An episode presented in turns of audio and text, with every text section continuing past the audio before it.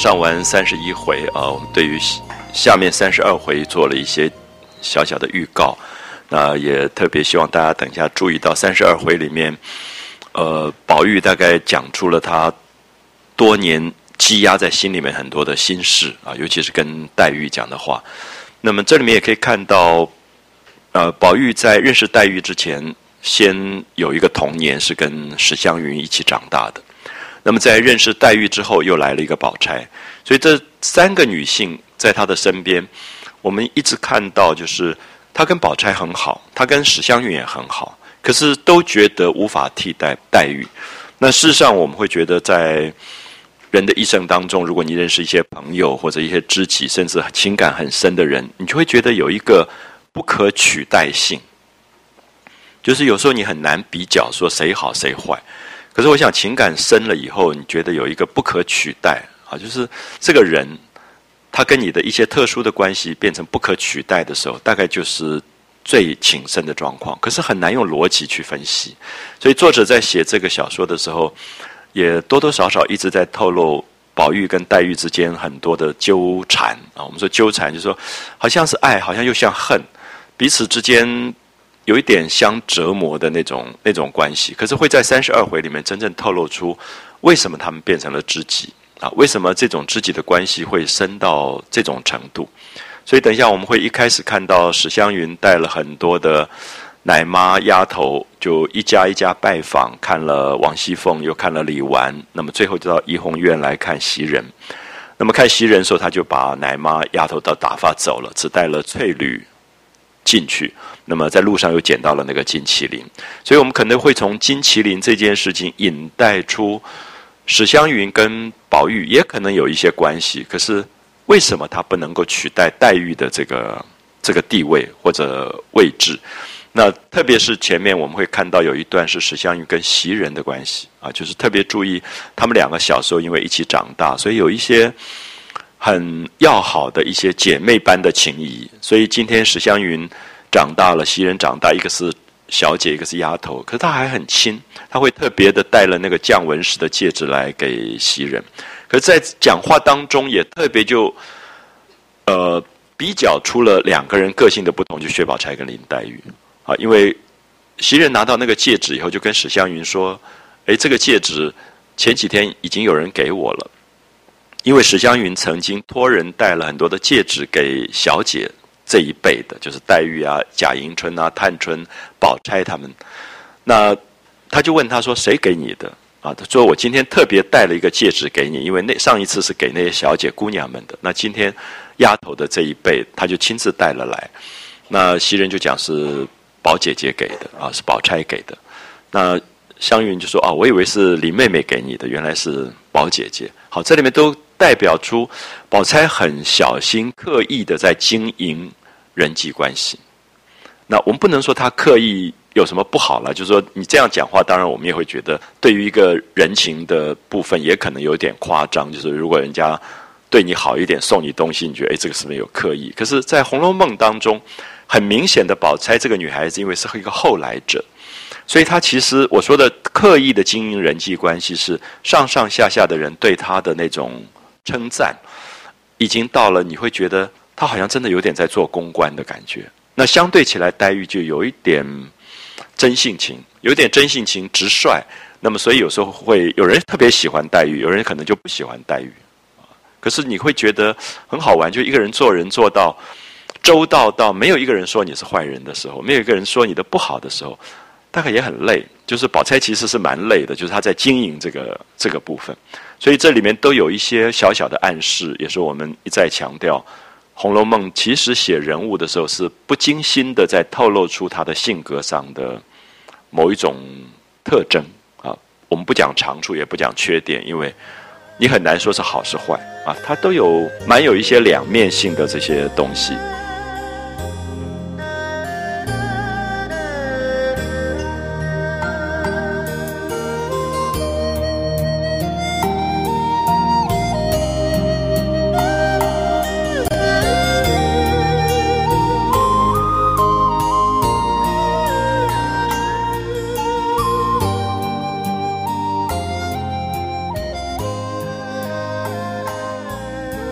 下面这段话里面特别明显，大家可以看到史湘云跟袭人讲话的过程当中，呃。袭人可能会故意的讲说啊，你现在是小姐了，你是姑娘了，那我现在是丫头，所以你现在拿出做小姐的样子。那史湘云就急得不得了，因为史湘云是非常率性的女孩子，她会觉得这个太冤枉她了，所以她就会辩白。那事实上，袭人是跟她开玩笑啊。可是这种分寸的拿捏，我们看到《红楼梦》里面一直在很微妙的在移动，因为你会觉得这些小孩子，因为我们一再强调他们的年龄的关系，又像朋友，又像主仆。中间的界限并没有那么清楚，啊，所以始终在这两个东西当中有一点游离。就像我们上一回读到林黛玉看到袭人哭了，就安慰她，甚至说：“啊，别人不管怎么样，我总是把你当嫂子看待。”那这个话其实很真的很暧昧，因为你明明是一个佣人，可是别人又说我把你当嫂子看待，你到底是被捧了？还是你其实应该要小心，这个话后面到底有什么意思啊？所以这些微妙的东西都是我们现在比较没有那么细的人际关系里，有时候我们不太容易懂啊。可是《红楼梦》里面是特别讲究在写这些东西，所以我想我们先读一段，就是袭人跟湘云见面了啊，大家可以一方面回忆到他们童年之间相处的关系啊，一方面也带出在袭人口中讲到的宝钗，湘云口中讲到的宝钗。跟他们讲到的黛玉，到底差别在哪里啊？所以史湘云把手里面的金麒麟给宝玉看了，那宝玉看了那个麒麟，心中当然非常的高兴啊，心中甚是欢喜，就伸手去拿。那史湘云就笑他说：“呃，这个东西你你一天要就乱丢啊，就说你已经长大了，你还是东西乱丢乱丢的。”那宝玉也说啊，亏你捡到了，还好你捡到，不然我们到哪里去找啊？怎么会找到？他就问史湘云说：“你在哪里捡到的？”那史湘云没有跟他说在哪里捡到，他只说：“幸而是这个啊，幸好只是一个好玩的金麒麟。如果明天把印也丢了，难道你也就罢了不成？”好，我们注意这里讲的印是官印。因为在过去这种家庭的小孩子、男孩子，基本上被注定将来一定是考试，一定是做官的，所以一定有一个官印。那么做官的人最重要的第二性命，大概就是印，啊，就是你丢了官印，等于你会遭很大的灾难了。因为这个官印代表了你的一个身份、社会的这个地位，所以他就有一点讲说，你将来如果做了官，把印也丢了，难道也罢了不成？啊，宝玉，你看到宝玉的反应，他说。倒是丢了印平常，如果丢了这个，我就该死了。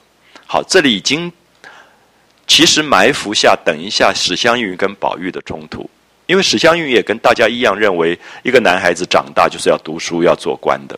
宝玉最恨的就是这件事情，所以宝玉根本不觉得他将来会做官，那他也不觉得官印掉了有那么了不起，因为官印代表的是一个社会的价值，他觉得这个掉了。我就该死了，因为这个是他对于人情的眷恋。我不知道大家这样读可不可以了解《红楼梦》里面很多这一类的对比，就是一个人活着，我们一方面会重视社会给我们的价值，还有一个是我们自己要强调的东西。你在看像小津安二郎的电影到《东京物语》的时候，其实在讲东京的社会发生了很大的变化，原来那种伦理。然后人跟人天长地久的一种人情的厚重，慢慢在匆忙的社会里改变了。他没有说谁对谁不对，他只在说一个母亲重病了，母亲重病在医院，然后已经发出病危通知了。然后你会发现说，因为社会习惯改变，所以那个儿子在铁路局做事非常的忙，所以一直也很关心，也很焦虑，可能一直打电报问说是不是真的病危了。啊，所以我相信这个东西都可能发生我我们的身上。就是说，我要请假，我到底从什么时候请起？那这个已经是很大的伦理的不同，因为在过去的伦理，很可能只要有一点点小病就守在旁边。可是现在可能是，所以看那个电影里面其实很矛盾，你也不觉得那个儿子不好，可到最后母亲临终时候，那儿子就不在身边的，所以变成他很大很大一个遗憾。整个《东京物语》那个电影大概就在讲这样的一件一件事情，就是在社会转型过程里面。人接受了一个社会的价值，那是属于经济的价值。最后，他可能遗落了一个他自己跟母亲的亲情这个部分。所以，当宝玉这里讲说，印丢了，这也平常，他不觉得有什么了不起。可是这个金麒麟丢了才是不得了的事情。那么很明显看到这个孩子的价值观、人生价值观已经跟社会的价值观差距很大啊，因为他不觉得做官那么重要，他也不觉得官印那么重要，因为他觉得是一个人外在的一个附加价值。可是人活着，重要的是你到底眷恋什么？你在意的人情是什么？可能对他来讲，他觉得晚上听到袭人在病榻上睡不着觉，痛，他就会拿起灯来，他也睡不着觉去照顾他。他觉得这个才是重要的事。所以《红楼梦》越读到后面，觉得宝玉其实代表了一个人情的厚重啊。那这个人情的厚重，当他跟现实社会冲突的时候，他会有一个坚持。那么也变成宝玉的。好像他的怪癖或者他的痴，就是大家从社会价值来看，会觉得这个小孩子简直是不可理解的一个状况。就是没有人会觉得官印丢了是小事，金麒麟丢了是大事，偏偏宝玉跟别人颠倒的想法啊，所以我们会看到这里其实都在透露他的个性啊，所以他才说丢了印平常，如果丢了这个，我就该死了。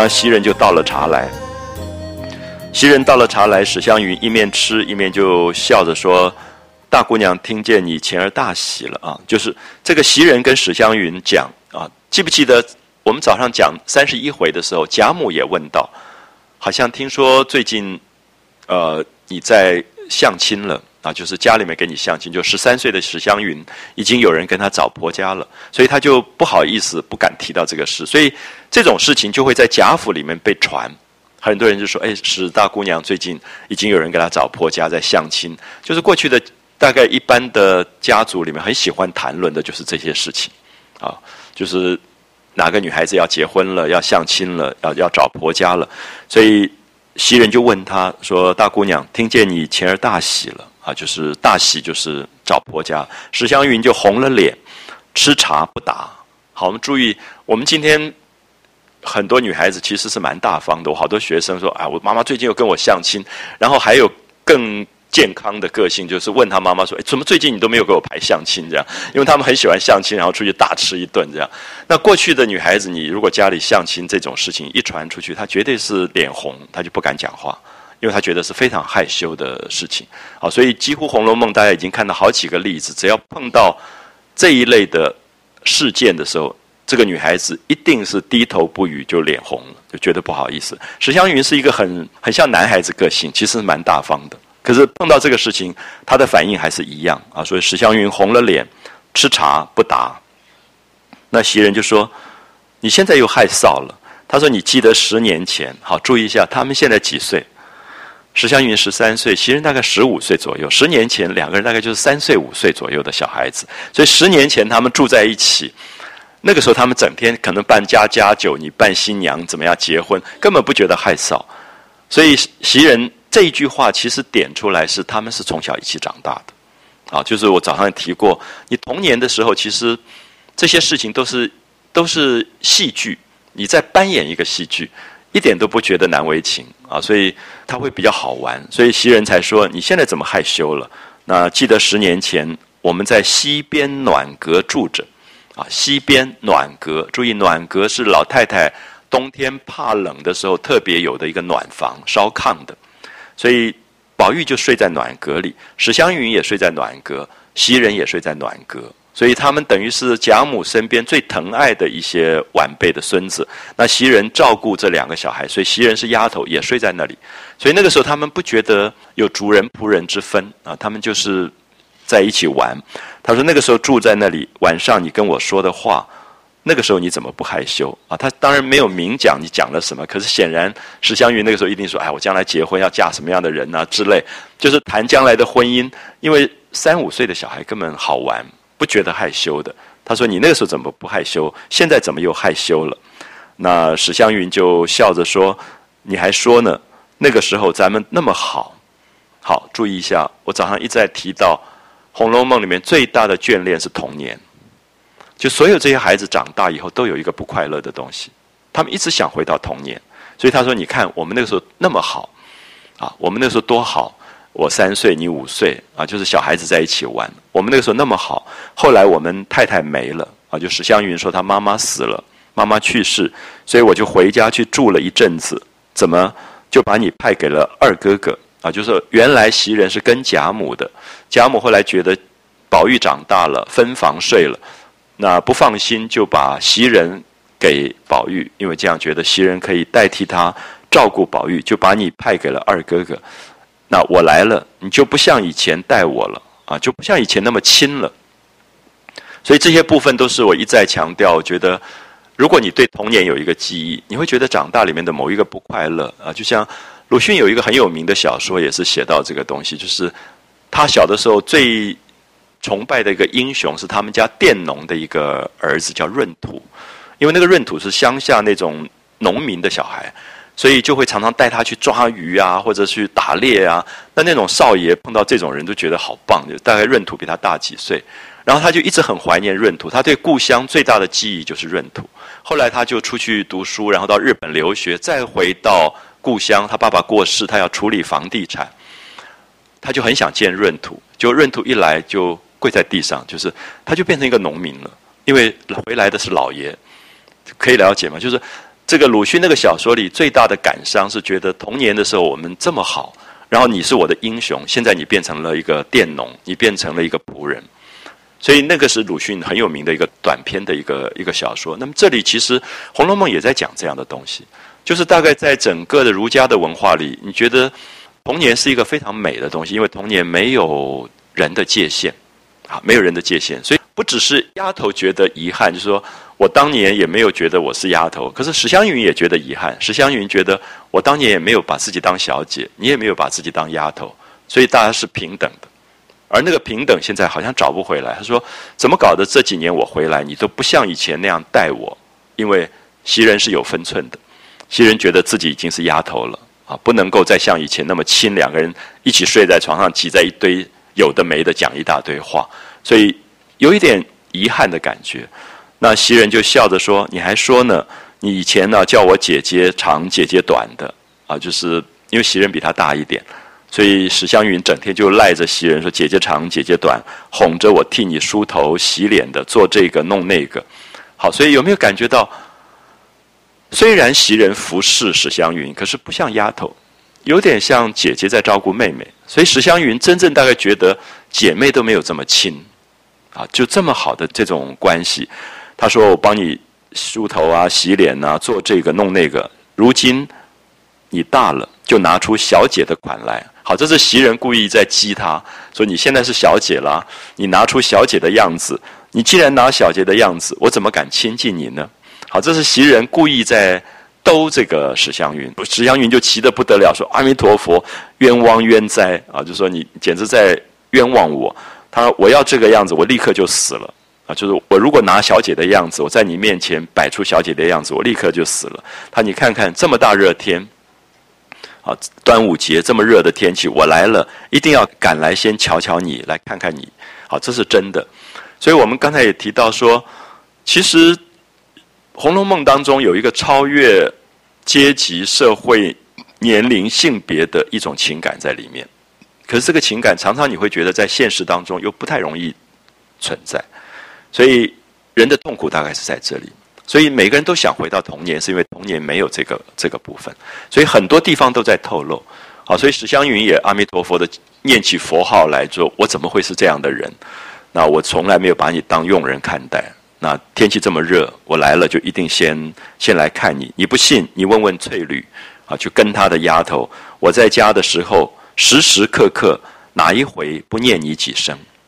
啊，每一天不能见面的时候。”讲什么事情讲来讲去就会讲到袭人，他说：“你问问看我的丫头，就是是不是真的啊？就是我这么想念你这样。”那好，他的话没有讲完，袭人跟宝玉赶快就劝他说：“哎呀，开玩笑的，你又认真了啊！说我们其实是在开玩笑。可是你注意一下，袭人虽然开这样的玩笑，对史湘云这种率性的人来讲，他会很难过，因为史湘云刚好是没有这种心眼的人，所以他就觉得被委屈了啊！怎么可以说我好像把你当丫头一样来看待啊？他说，他们就劝他说：你不要着急了，这是开玩笑的话。”你又认真了，还是这么性急啊？性子这么急，那史湘云就说：“你不说你的话噎人，还说我性急啊？就说你你说话说的人家堵在口里面，就是说话说的这么锐利，你还说我性急？好，一面说，一面就打开手帕啊，就是女孩子把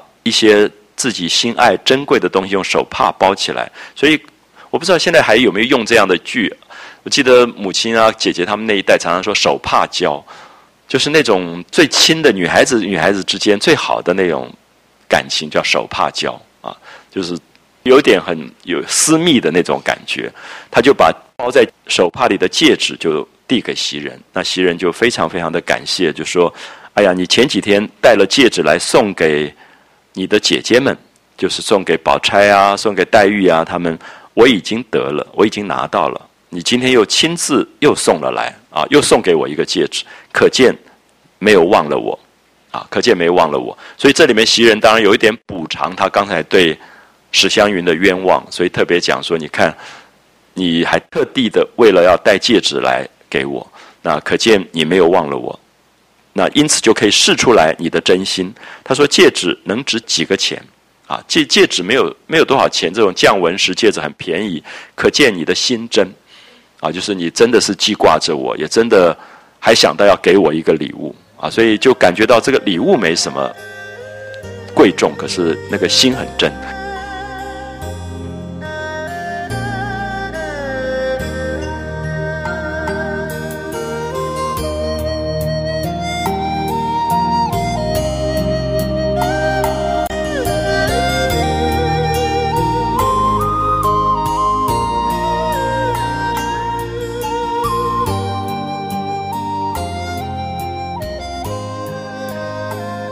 史湘云就说：“啊，是谁给你的？”他说：“你已经已经有了，是谁给你？因为他上次托人带给好几个王熙凤啊、宝钗啊、李纨都有，就是所有这种主人辈的都有。他就觉得奇怪，他说：‘谁给你的？’袭人说是宝姑娘给的，啊，宝钗给我的。这是我刚刚提到说，你不细看，很容易就忽略这一句。啊，这里面很明显就是宝钗的个性出来了，啊，就是宝钗做人的周到。”就是因为你是一个姑娘，你拿到了东西，你就先给了佣人，这个佣人一辈子感谢不尽，就觉得他受到了抬举，受到了重视。好，所以这是宝钗做人的成功，就是她事实上是一个后来加入者，而后来加入者能够在这里面完完全全超越黛玉的地位，是因为她真的是公关做得太好了啊。那我刚才已经讲过，你愿不愿意用“公关”这个字，当然是。见仁见智啊，就是也许是宝钗的个性，可是宝钗是蛮用心机在安排这些事情的啊，所以我们看到他说宝姑娘给我的，湘云就笑了说，哦，我以为是林姐姐给你的，以为是林黛玉给你的，原来是宝钗姐姐给了你。好，所以史湘云下面就有一个对人的评判了。他说我每天在家里想着这些姐姐们，没有一个比宝姐姐好的。啊，没有一个比宝姐姐好，所以林黛玉立刻被比下去了。好，所以你看到随便给一个戒指，影响蛮大的啊。所以我们说所谓的古书里面叫施小惠，就是给一点小东西，可是在关键上它是有用的啊。施小惠就是特别是对于底下的人，因为他会觉得他被得到了一种温暖啊，得到一种温暖，所以他就是说。我在家的时候，天天在想，这么多的姐姐们，没有一个比宝姐姐好的啊！可惜我们不是一个娘养的啊，不是一个一个母亲。我如果有这么一个亲姐姐，就是没有了父母，也就没妨碍了啊！说着眼圈就红了。那当然，这里也透露出史湘云这个时候有一点孤单，因为父母去世，叔叔婶婶对她并不好，所以在家里面其实受到了蛮大的委屈。可是，在外人面前又不方便讲。所以透露出，等一下就会讲到这个内容。那讲出为什么讲出来是宝钗看出来了，宝钗看出来史湘云在家里受到了压迫跟委屈，别人都没有看出来，啊，所以她这个时候眼圈就红了，说啊，如果有这么一个亲姐姐，她也觉得不那么孤单，好像有人可以帮她说话，可以照顾她的那个感觉。宝玉就说：“爸爸爸，不用说这些了。”好，宝玉就不太喜欢人家难过，也不喜欢人家说这些话。可史湘云就刺他了，他说：“这个便怎样？我说宝姐姐好，你不高兴啊？我知道你的心病，恐怕你的林妹妹听见，又怪称我赞了宝姐姐。好，因为前面发生过好多次，就是有人赞美宝钗，黛玉就很难过，因为黛玉多多少少同样年龄就会有一点要比较。”就是大家都赞美宝钗的时候，她就很难过。好，所以宝玉因为很疼黛玉，所以他会觉得史湘云现在在赞美宝钗，啊，如果黛玉在旁边，不是很难过吗？啊，所以宝玉就他说：“爸爸爸，不要提了。”这样，那史湘云就故意刺激他说：“恐怕你的林妹妹听见，又怪称我占了宝姐姐，是不是为了这个？”好，袭人在旁边就笑了，就嗤的一声就笑了，说：“云姑娘，你现在大了。”还是心直嘴快，啊，心里面想什么，嘴巴里就讲出来了啊，不会有什么遮掩的这样的人。那宝玉笑着说：“我说你们这几个人是难说话的，果然不错啊，就是觉得好像哪壶不开你要提哪壶啊，就特别要去讲这种让人家不开心、要刺激人的这些话。”那史湘云说：“好哥哥，你不必说了，叫我恶心。你只会在我们眼前说话，见了你林妹妹又不知怎么了。”好，就是史湘云真的是讲话非常口直心快的人。他说：“你别恶心了，你现在讲什么讲的话那么好听，只要林黛玉在旁边，你怕得罪她，你就什么话都不敢讲了。”所以大家也都知道宝玉的弱点，啊，知道宝玉爱黛玉爱到这种程度，就是这么无法无天的一个混世魔王，可是一碰到黛玉他就乖了啊。所以这里也是我们看到。好像一个宿命一样啊，一物克一物的那个那个关系。好，所以史湘云就故意骂他说：“你别叫我恶心了，你就在我们跟前说话。你看了林妹妹，又不知怎么了。”那袭人就把话岔开了啊，就觉得不要再继续谈这个。他说：“就跟史湘云说啊，有一件事我要求你呢，啊，要拜托你。”史湘云说什么事啊？他说：“有一双鞋子，抠了电芯子。”啊，这个大家也许不太容易懂。就古代的女孩在家里都要做针线活的啊，整天绣枕头、绣被子、做鞋子。那鞋子的面，就是我们现在的鞋子鞋面这个部分啊。那古代它是先做鞋底的，鞋底是用好几层的旧衣服的那个布剪出来以后，用浆糊粘起来，粘的很厚的，我们叫用用线去再把它纳起来，我们叫纳鞋底。啊，所以如果大家看到老的那个布鞋，它的鞋底的部分有很多的那个大的针脚，就是用大的粗针去纳，叫纳鞋底。纳完以后，再把鞋面去绷上去。那么这个鞋面通常都是缎子的，然后上面绣花。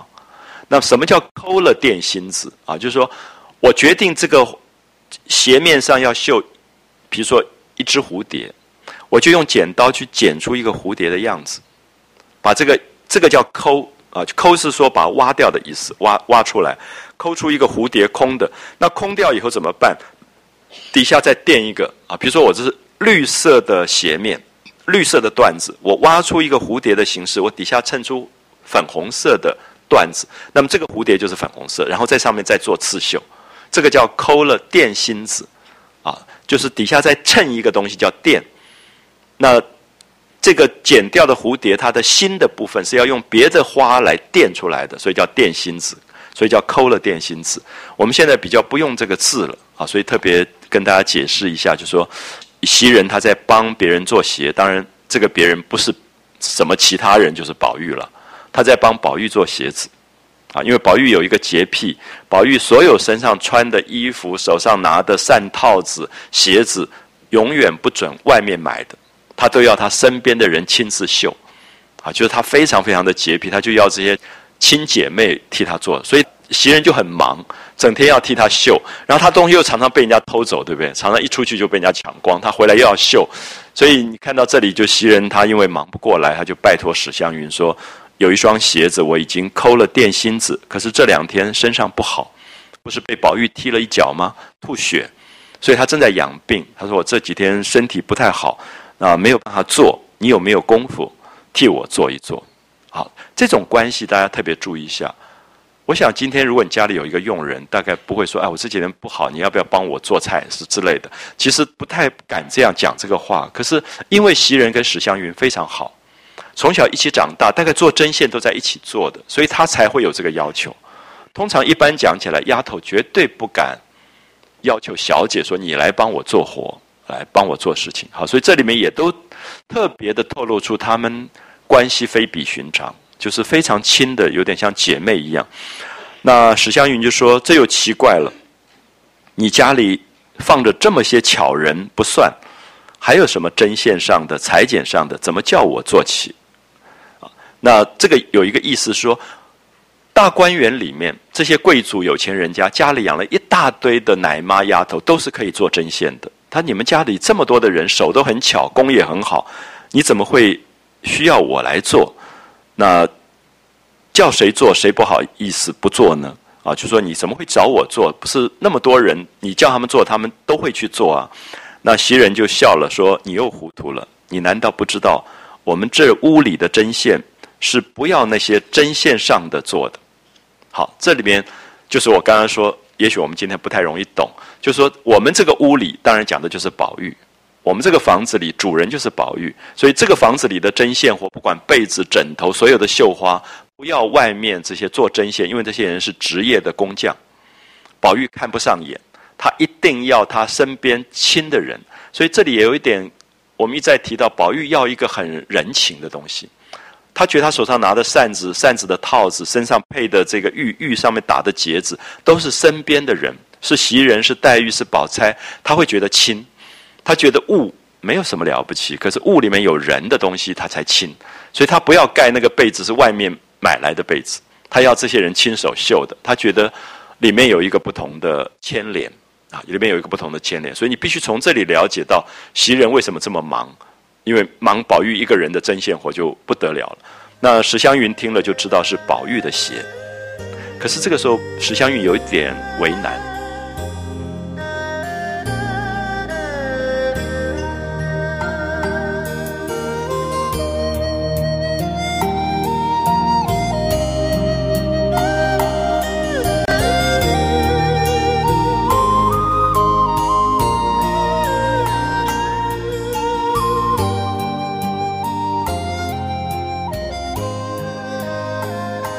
为史湘云不是已经在相亲了吗？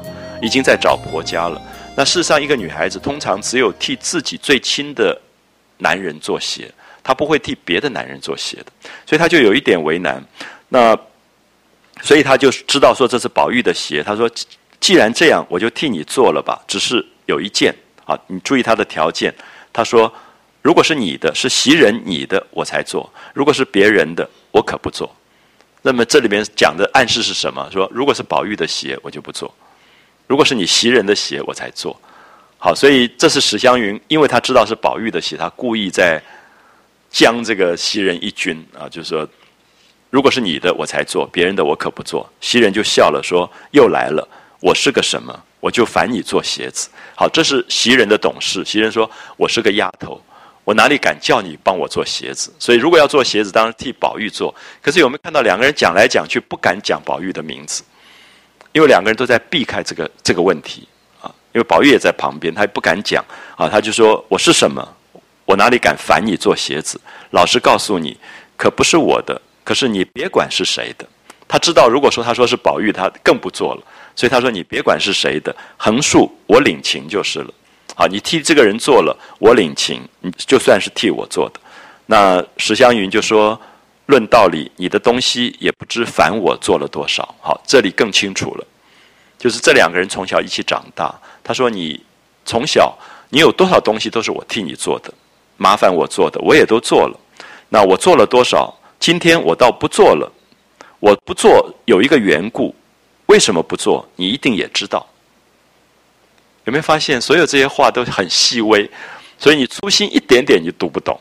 因为他说：“你知道我为什么现在不能做了？因为他在相亲了，他有婆家，所以他不能够替男人随便做鞋子了啊。所以这里面又有很多委婉的这些东西。可是当然也有一个部分是因为史湘云曾经听说他帮宝玉做了一个东西，最后被林黛玉给剪坏了。林黛玉很喜欢拿剪刀剪人家的东西，可是这里面是因为林黛玉常常觉得宝玉在面前说：“啊，你看这个东西做的多好多好。”那那个东西只要不是林黛玉做的，他就很气。好，所以有一次史湘云就打了一个结啊，做了几个宫桃的那种结，打得极漂亮。那袭人就没有跟宝玉说这是史湘云做的，那说是外面的人做的，就宝玉就觉得很赞叹，就说做的这么好。因为我们知道职业工匠做的东西跟这种小姐姑娘做的真的不一样啊，因为她可以天长地久，慢慢绣花，慢慢做东西。那外面职业的他总是做的比较粗，所以宝玉当然也识货，就看了这个东西好高兴，就说：“哎，这个东西多漂亮，多漂亮！”就在那边讲说：“竟然有人手这么巧，手工这么好。”林黛玉在旁边火了，就一把抓过来，拿剪刀啪一下就剪断。我们已经好几次看到。林黛玉动剪刀的那种个性啊，就是她一气起来就崩东西就把它剪坏掉。那这个话当然后来传出去了，大家知道这是史湘云做的。那史湘云也知道她做的东西被林黛玉剪了，所以中间就有一些结啊，就有一些结。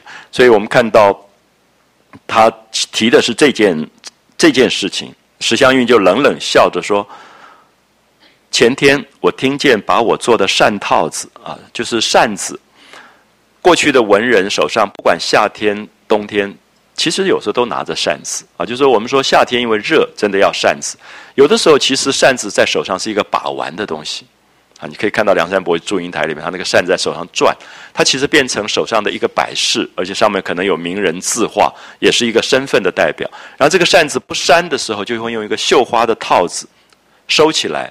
放进去，放在这个很漂亮的绣花的扇套子里面，所以史湘云就替他做了一个扇套子，绣了一个扇套子，拿着跟人家比，那赌气又把它绞了啊，剪断了。我早就听见了，你还瞒我，现在又叫我做，我成了你们家的奴才了啊！就说我做的东西，你们还把它就这样剪坏掉。那宝玉赶快就解释，他说上一次的那个事情，不知道是你做的啊，大家都不知道是史湘云做的。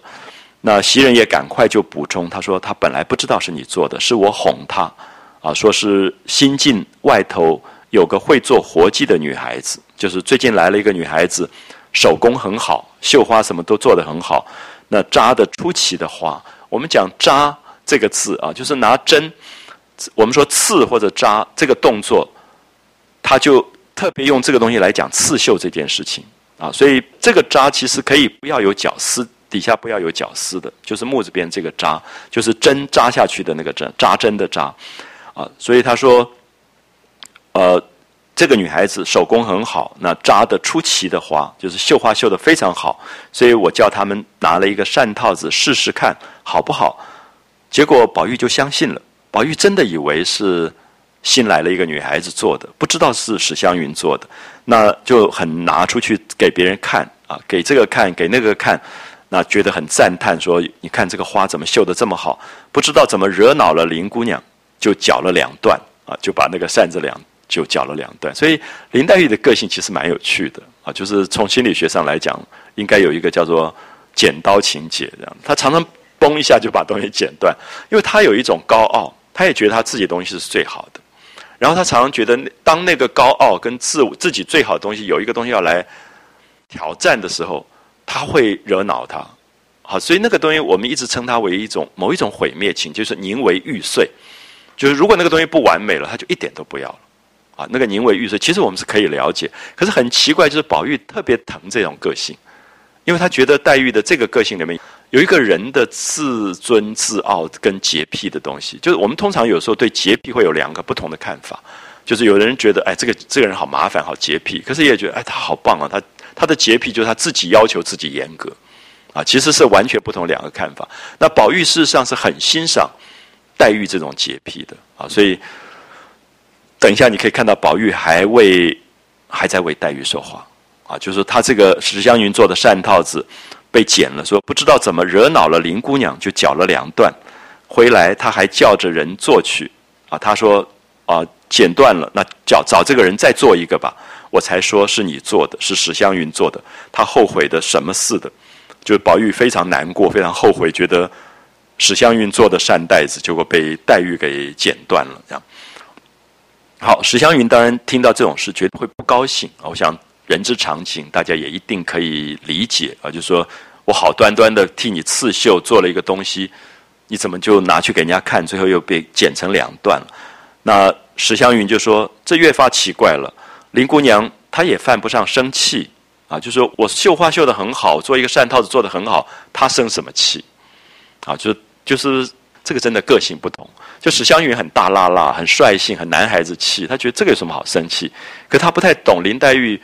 林黛玉所有跟宝玉的那个情节，是她真的要宁为玉碎的，就她先天上带来的那个毁灭个性。”使他对那个情深到这种程度所以史湘云也不太不太了解。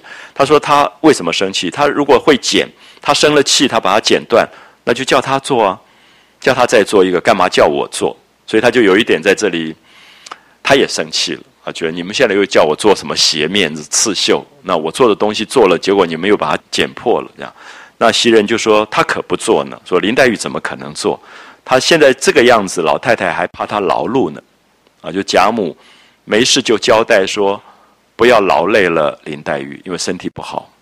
啊，因为身体不好，所以林黛玉也有一点父母双亡，身体又不好，寄养在别人家，然后贾母宠她，最后她也变成她自己认同了这个角色，所以这个角色使她觉得，好像她就扮演了一个很弱的，应该大家都来疼她，都来教养她的这样的一个角色，所以大夫又说要她好生静养。就说不要太劳动，不要太费心，费心的事都不要做。那每天就静养自己就好了。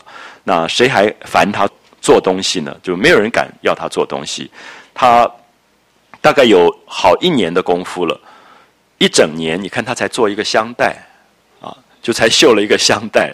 那今年半年还没见拿针线呢。就是说去年大概一整年，他也只做了一个香袋。那今年已经过了大半年，到端午节了，他什么也没动，针线也没动过，所以怎么可能要他来做东西？好，这个时候正说着，就有人来回说，兴隆街的大爷来了，老爷叫二爷出去啊，就说有一个兴隆街的大爷出来，那其实就是贾雨村。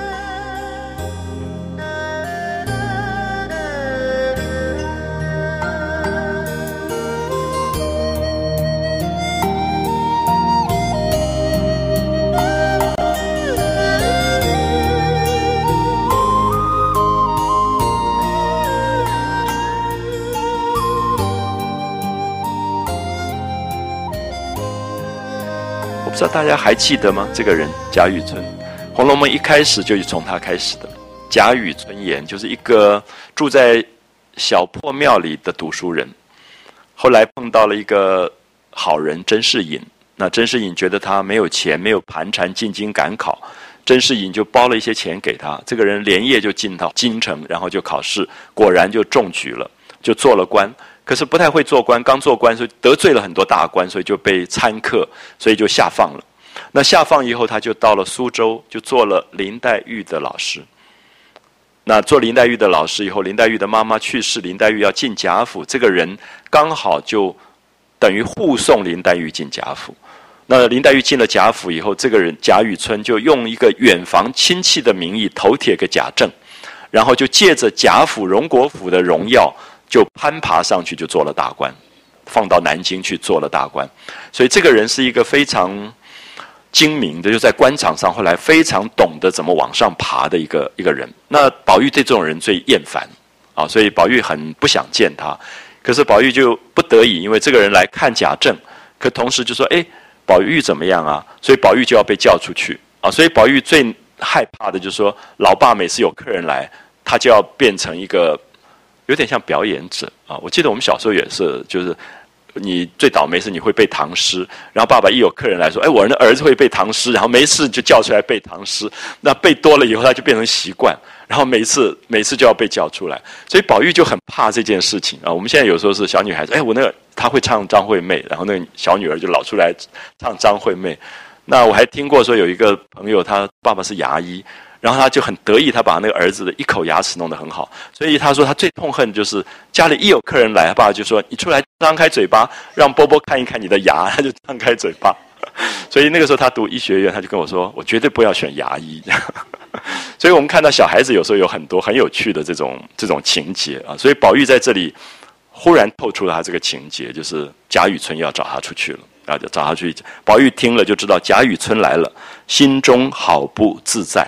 注意，心中好不自在，就是他在跟姐姐妹妹玩的时候，他回到了童年。他一被拉出去，他就要做大人，要对对子、唐诗，最近读什么书，都是考试。啊，所以宝玉拒绝出去，那个不自在，其实是他拒绝要变成大人。因为一线之隔，只要他一到客厅，他就是大人；他只要在怡红院，他就是小孩。他可以跟这些史湘云啊、袭人没天没日的乱聊。好，所以你可以看到这里面宝玉的那个不自在的差别。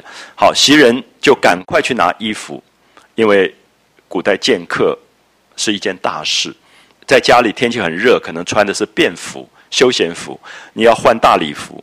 那宝玉一面蹬着靴子啊，就是在家里穿的是便鞋，可能脱一个拖鞋就好了。可是你要出去了，你要见客，所以蹬着靴子，然后就抱怨说：“有老爷跟他坐着就罢了啊，就有我老爸陪他就好了。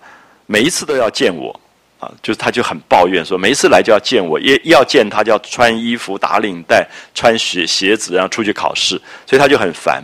好，下面你看到史湘云跟他的冲突发生了。那史湘云的冲突就是史湘云其实比林黛玉还小一点点，可是史湘云因为开始相亲了，在找婆家了，所以史湘云也意识上觉得自己长大了。那一旦长大以后，他就是离开童年，所以他就觉得应该要劝宝玉啊，意思说你也不是小孩子了，你也应该出去见见客人。那见见客人是增长之事，而且这些人。都是做官的人，你也懂得做官的那一套道理。好，这下惹恼了宝玉，因为宝玉最恨的事情就是要别人要他去做官。好，所以我想这个当然很明显是我们小时候大概都了解到这种家教，就是儒家认为对小孩子的教育最重要，不完全是在学校读书，比较重要就是进退易让。所以我现在有时候跟年轻人讲，他们不太了解，就是我们家里面有客人来了，小孩子是一定要出来的。就是我们在自己房间在做功课，可是你不能够不出来，你不出来一定挨打的。就是你一定要出来，因为出来是考试。就是你叫阿姨叫伯伯，你自己要察言观色，觉得这个年龄大概是应该叫伯伯叫叔叔，你叫错了也会挨打啊。所以其实等于是你所有平常读的书，这个时候都用到了。然后倒茶，然后倒茶规不规矩，是不是双手？爸爸妈妈都在旁边看的，所以其实是一个教育的一个方式。那倒完茶，然后应对几句，你要说啊，波波你坐，我我要做功课，你就走了。你如果继续这样聊下去，说啊最近《无间道》多好看，又挨一顿打，好，所以我的意思是说，其实那个是很有趣的进退易让。我现在才搞懂，说小时候每一次爸爸一有客人来，就说哎，你来倒茶，其实是考试，就是完全在观察说你是不是懂得大人这一套东西。那我们小时候其实真的有这个训练，所以后来也都蛮得心应手，就是出去做事啊，什么人的进退这些意。那现在看到小孩子，觉得蛮为他们庆幸的，因为他们真的没有这个东西，没有这个部分，所以乱七八糟的，常常你觉得称呼也不对，所有所有的这个应对进退都都变成另外一种。可是宝玉是对这个东西有点反感的，好，所以他就讲说。有爸爸陪着他就好了，干嘛每次都要叫我出去啊？他觉得很辛苦很累。那史湘云就一面摇着扇子啊，天气很热，一面摇着扇子，一面笑说：“自然你能会宾接客啊，就是你就是会背唐诗啊，会做对子啊，所以才要你去见客人啊。就是老爸最大的骄傲，就是我儿子不错了，已经会背诗了，会怎么样了？所以自然你会会宾接客啊，就是说父母很有趣，父母其实有时候觉得儿女是。蛮可以炫一下，在朋友面前，呃，就说你看我儿子不错，如何如何这样，会宾接客，老爷才叫你出去呢。那宝玉说哪里是老爷，都是他自己要请我去见的。好，这个是宝玉看穿了贾雨村的个性，因为贾雨村刚才提到说他非常懂得官场的文化，所以他就会知道他要跟贾家攀援巴结。如果只走贾政那条路还不够，他希望能够跟宝玉也很亲，啊，就是跟下一辈之间的关系也很好。所以这里面都在点出宝玉很讨厌这种人，因为他觉得这些人很世故，非常的虚伪，非常的世故。所以他说哪里是老爷，我老爸也没有要我去，都是贾雨村，每次都要请我去。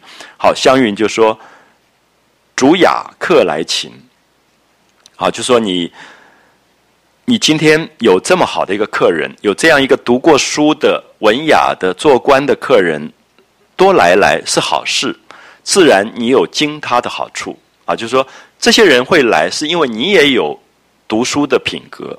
就是如果你家里面乱七八糟的，讲话粗粗鲁鲁，这些文人也不会到你家里来。那所以这个有一点典故说，主雅客来勤，自然你有些经他的好处，就是你也是读书人了，他才只要见你。那宝玉说：“爸爸，我也不敢称雅。”好，注意，这里又是一个颠覆，就是我们所有认为有教养叫做雅，所以湘云说你也算是雅雅人了啊，读书人了，所以你见的客人都是雅客。那宝玉反而很颠覆的讲说：“我也不敢称雅，我是俗中又俗的一个俗人，连用三个俗字。”所以我们讲的颠覆是说，当大家都附庸风雅的时候。对于曹雪芹这个作者来讲，他觉得俗反而是真性情，所以宝玉才会说：“我不是什么雅的人，我是俗中又俗的一个俗人。”啊，他宁可做俗，因为他觉得俗更直率一点，啊，更直率一点。我想这里面都可以看到，颠覆雅的文化的，常常是雅的贵族里面出来的人，啊，就是大家都觉得那个雅很仰望他，觉得这样的礼服，这样的一种国家剧院，这样的排场。可是，也许真正从那个文化出来，会看穿那里面的虚伪性，反而会希望跑到夜市去吃个摊子，都觉得更过瘾一点啊！所以这里面其实曹雪芹是比较民间个性的，就是他对贵族文化并没有那么大的一种称赞，反而批判比较多啊！他我不敢称雅，我是俗中又俗的一个俗人，我也不愿意同这些人往来。啊，我不想跟这些人往来。这里面讲的非常直白了啊，这些做官的、这些官场上的这些这些人物，根本不想跟他们往来。那湘云就笑着说：“你还是这个性情不改。”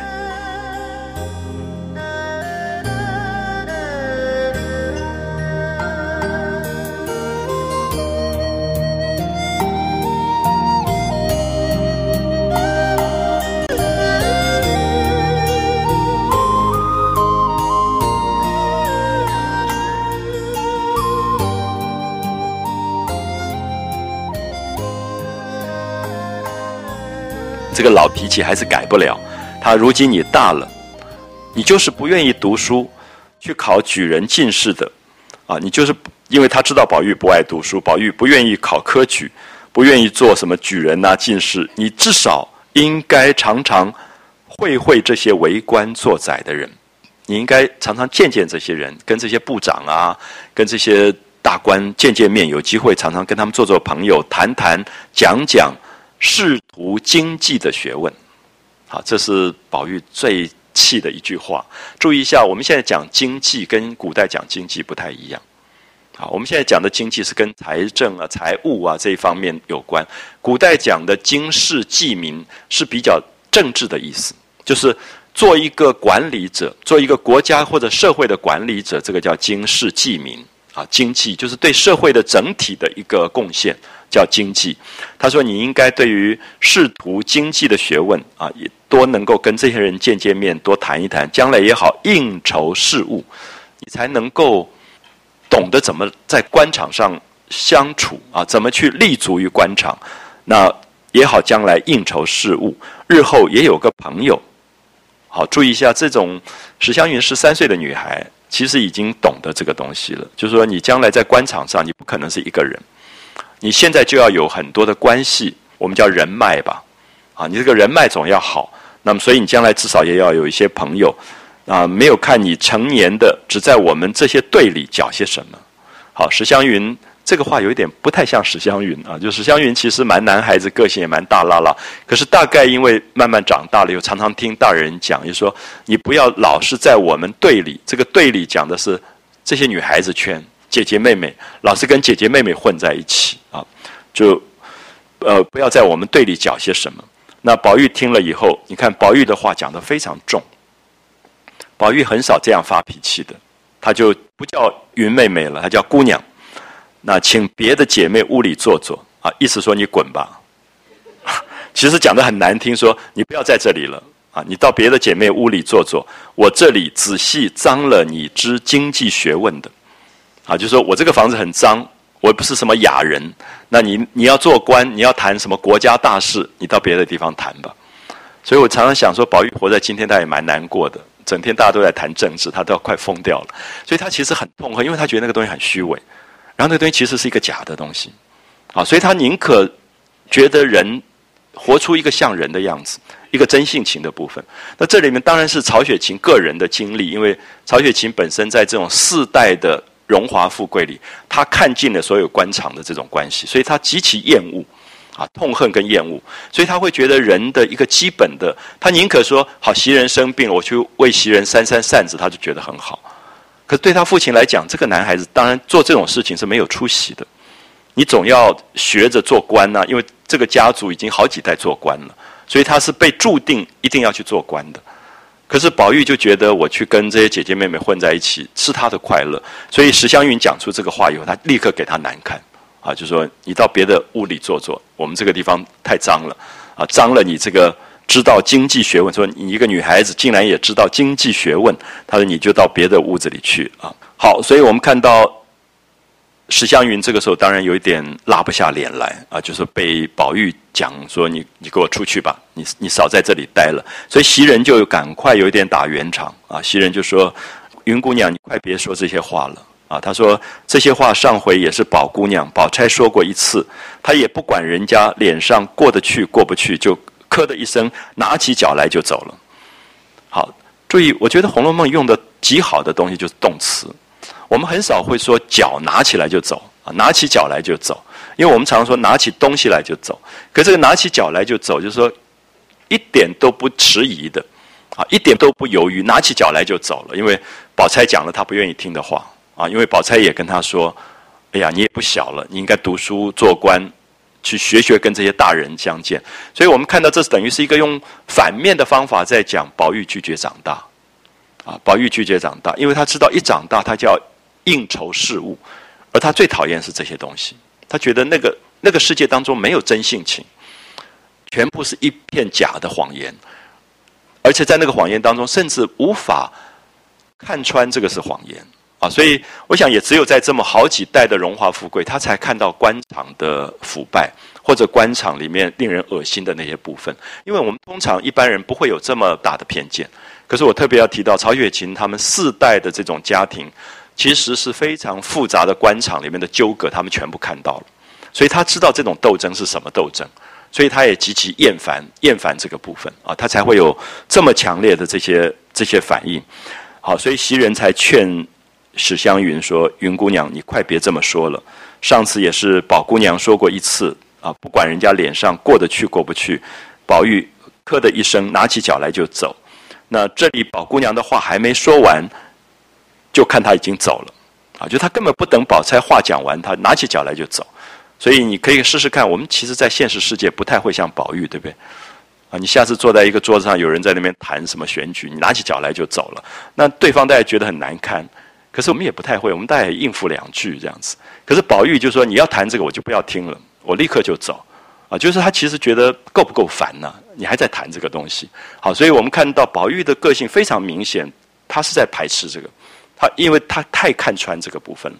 好，所以拿起脚来就走。那宝钗就登时羞得脸通红，啊，就是脸上不好意思，因为就是这很不礼貌，就是人家来做客的。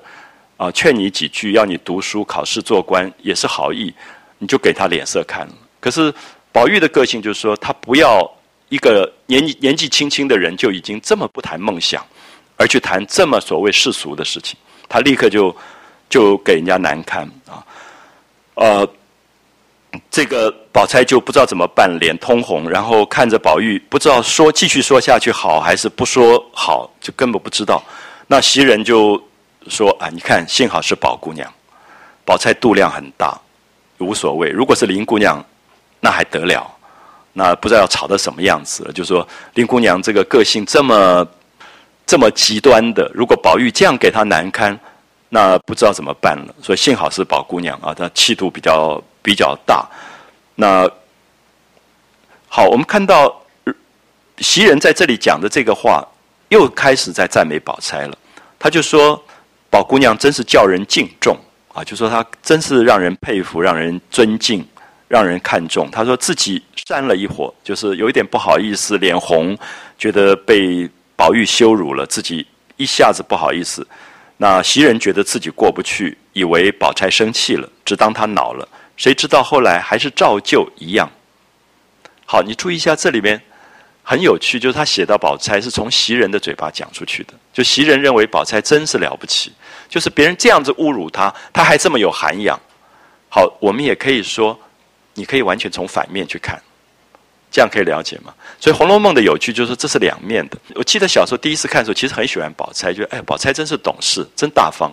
然后你现在觉得哎，真是蛮可怕的，就是十几岁他已经没有什么脾气了，就他可以在这种时候，他也就是个样子。那么你也会觉得，我们不是觉得年轻时候他应该有性情吗？可是他已经磨练到，他也知道这个时候他就是要有分寸了。他只有礼教，没有性情。那我们都觉得礼教并不坏啊，礼教是好事。可是一个人只有礼教没有性情，其实也很可怕。好，所以这里面你可以看到袭人讲出来的这个宝钗口中的宝钗很有趣，因为袭人在赞美她，可是你换一个角度，不见得会这样赞美啊。就是他说后来还是一样，大家好没发生过这个事，真真有涵养，心地宽大。好，我们看到这是对宝钗的赞美啊，就说这么有涵养，这么有教养，心地这么宽大，那。谁知道这一个啊，就是宝玉了。因为宝玉在面前，他不太好意思讲，反倒同他生分了啊。就是反而宝玉后来就跟宝钗有一点隔阂。好，现在我们知道为什么宝玉跟黛玉这么亲，他为什么跟宝钗很好，可是又会有一点距离感？因为凡是跟他没有那个童年、青少年的共同性情的认知的，他就会有一点疏远。他觉得你们要做大人，你们就去做大人吧。所以现在史湘云也发生了同样的事，宝钗也发生了同样的事。记不记得我们刚刚讲说，这三个女性在他身边是最重要的，可是已经分出来了。那下面就更明白了啊！我们看到，呃，那个林姑娘见你赌气不理她，你得赔多少不是啊？就说，如果是林黛玉。你跟他赌气不理他，你要赔多少次的不是啊？这个我们前面都看到过。那个宝玉会在林黛玉面前一次一次的道歉，一次一次的道歉，他都不一定原谅你。可是你看宝姑娘这么快就原谅你，他意思在比较说，你看宝钗多了不起。如果是林姑娘还得了，不知道闹翻天了。可是下面你看到这句话，宝玉说林姑娘从来说过这些混账话不成。啊，他说他说过这么混账的话吗？好，我们就觉得真的大吃一惊，就是他觉得叫人家读书、叫人家做官、叫人家应酬事务是混账话，所以他很讨厌史湘云跟宝钗的部分，是觉得这么小年纪轻轻十几岁，已经开始满脑子这种东西，权力、世俗上的应酬，啊，就是他觉得在性情的纯粹度上，他不要一点点这个东西，所以他说林姑娘说过这些混账话不成。他说：“如果他也说过这些混账话，我早跟他生分了啊！就是如果他也说这些混账的话，我早就跟他没有这么好了。好，注意一下，等一下大家会发现，这个时候林黛玉刚好站在外面听到了。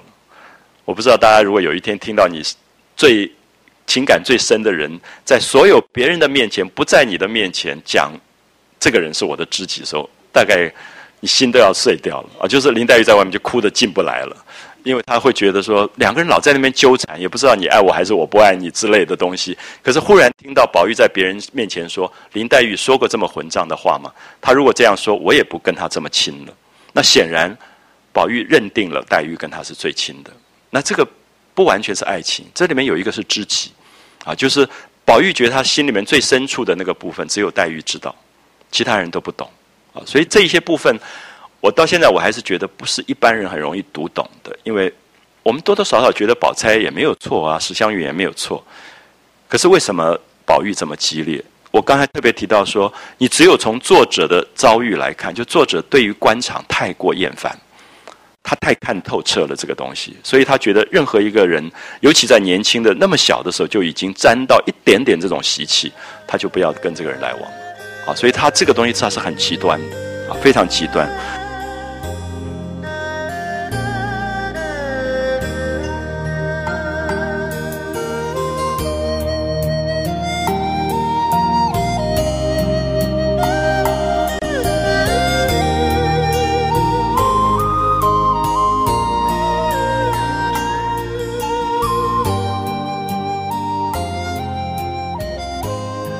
那袭人跟湘云就只好自己有一点调侃说：“你看，我们劝他读书、考试、做官，原来这个是混账话，好像就觉得哪有这么这么奇怪的人啊？叫你说，我们今天都会跟一个朋友的孩子说：‘啊，你好好读书啊，那下次要考第一名啊，什么？’不是常讲这句话。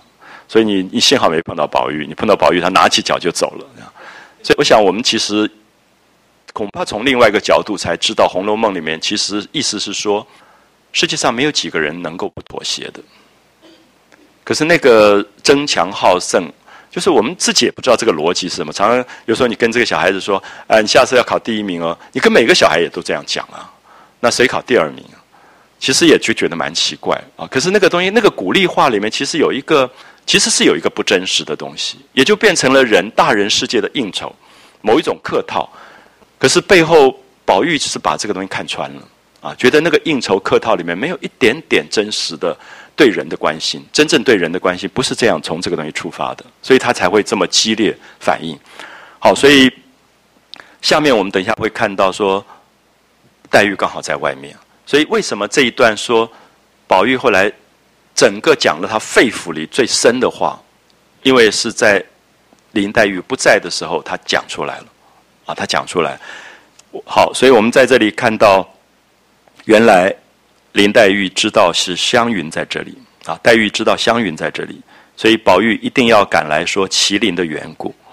那黛玉的心里面还是老是在记挂着那个金麒麟，她也有金麒麟，她也有金麒麟，所以黛玉绕来绕去，最后还是要假装说过来看一看，到底这两个麒麟会发生什么事情啊？所以因此心下寸度着，近日宝玉弄来的外传野史啊，中国的那些。什么武则天外传呐，什么什么石玉镯啊，所有这种才子佳人故事，很奇怪，都是因为有一个什么金麒麟呐，或者鸳鸯啊，或者玉佩啊，或者扇子啊，他就开始有。现在大概就是手机啊，或者什么之类，就从那个东西开始啊。其实，在我们大概读书的时候，我觉得还有一个很奇怪的，就是说，哎，哪一个人故意在哪一个女孩面前丢一个什么东西，然后。掉了啊！说笔记本掉了，然后就就因此开始有一个恋爱故事。我们那时候在大学校园还有这种传说，现在大概没有人管这种事情。你大家必须放那个蛮贵的彩色可以拍照的手机，然后才会发生这种事。就是才子佳人的故事是有它的一个渊源典故的啊。所以，因为林黛玉跟宝玉一起偷看了这些禁书，看了这些外传野史，说多半才子佳人都因为小巧玩物而撮合。就是戏台上最明显就是石玉镯，就他喜欢了那个女孩，他故意把玉镯丢在地上，然后这个玉镯就变成他们日后相见跟呃这个结婚的一个定情的东西。那《长恨歌》里面是钗，杨贵妃头上插的金钗，所以最后他们又见面重圆。所以大概中国传统的戏曲当中都有这个东西啊，什么紫玉箫啊，什么什么之类的，有一个有一个信物的东西啊，就是。用张爱玲的讲法，叫恋物癖啊，就是对那个物件里面赋予了一个人情以后发生出来的东西，都因为小巧玩物撮合，或者有鸳鸯，或者有凤凰，或者有玉环金佩，或者有一个手帕也好，或者鸾桃，就是那个中国结啊那种结，都因为小物而随终身，因为一个小小的定情的东西，最后可以完成了结婚终身。所以现在看到宝玉有麒麟，所以。恐因此生气，他就觉得这糟糕了。史湘云有一个麒麟，宝玉有一个麒麟，这不是摆明了要配一对吗？所以他就很害怕中间会有一个界限，所以他就很想来看看啊。所以同史湘云也做出那些风流家事来，所以悄悄走来见机行事。啊，所以悄悄走来说他不太打扰，不让人家知道，偷偷跑来想看一看到底宝玉跟史湘云在讲什么东西。啊，就是那个潜意识里面会觉得，他会看到一个画面，那个画面是宝玉拿了一个金麒麟，这个史湘玉也拿了一个金麒麟，两个人慢跑，慢慢靠近这样子。就是我我觉得黛玉心里面当然有这个结嘛，就是他会觉得他老是有一些威胁。那这两个刚好有金麒麟，所以那个画面是很完美的一个才子佳人的画面啊，所以他就想来看。好，所以以察二人之意，不想刚走来。他刚刚到的时候，就听到史湘云说：“宝玉，你长大了，你应该多学一点关于做官啊、经济啊这些事情。”那宝玉就说：“林妹妹不会说这样的混账话。如果说这样的话，我也跟她生分了。”好，你看到林黛玉听了以后，那个心里面的翻腾。好，我的意思说，你正在期待要看到史湘云跟宝玉要好，结果没有想到宝玉在史湘云面前竟然说他最爱的其实是黛玉。那作为一个被爱的对象，林黛玉站在门外面，我相信那个时候心情真是五内俱焚。啊，所以那个那个情感很特殊，所以这个时候你可以看到黛玉整个人的变化，以及他等一下看到宝玉的变化。我想这一段是最美的一段，就是两个在情感当中的人忽然素面相见，因为他们两个人平常都是用假的在你探我，我探你的，可是这个时候真正听到真话了，而这个真话不是因为黛玉在旁边，因为黛玉在旁边，这个话就有一点恶心，可黛玉不在的时候，那个话才才显到真情。好，所以黛玉当然也是聪明人，听到以后那个心情的呃复杂，他听到这个话以后，不觉又喜又惊又悲又叹，啊，就是复杂的不得了。那所喜者啊，高兴的是果然自己眼力不错啊，他一向就把宝玉当成知己，果然是个知己。啊，其实有时候你说不清楚这个人为什么你跟他最好，我相信你。最好的那个人知己，你真的说不出来，没有什么原因的。可是现在终于知道了，说是因为他真的也对你好，因为在这么多人面前，在史湘云面前，他都都说黛玉好的时候，他觉得自己果然眼力不差啊，果然是个知己。那他惊讶的是，宝玉竟然可以在人前一片私心，称扬于我，啊，一点掩饰都没有啊。就这种话，我们真的也很难听到。就是我们会不会？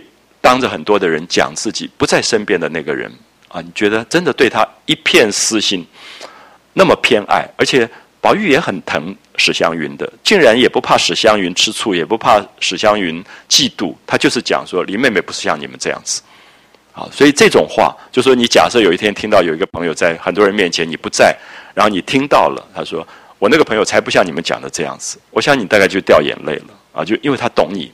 他懂你的感觉，所以《红楼梦》真正讲的情深是这个东西，就是说那个深情到最后其实是不用解释，他就完全完全懂的。所以我想，我们休息一下，大家看一下，等一下看一下最美的这一段啊！我觉得你一生一定要有一次有这样的感觉，就是宝玉刚好出来，看到林黛玉在哭，然后说：“你好端端，怎么又哭了？”然后两个讲了最心事、最心事的话，然后宝玉好多话要讲，黛玉说：“你不用讲，我都知道了。”那这句话很重要啊！你不用讲，我都知道了，因为他刚才听到了那句话，所以这一次大概是变成《红楼梦》里面两个人最心事上，就是宝玉的诉肺腑，所有肺腑之言会在这一段里面讲出来。那等一下我们休息一下以后，我们看这一段，因为我我一直觉得大概是《红楼梦》里面最美的一段。好，我们休息一下。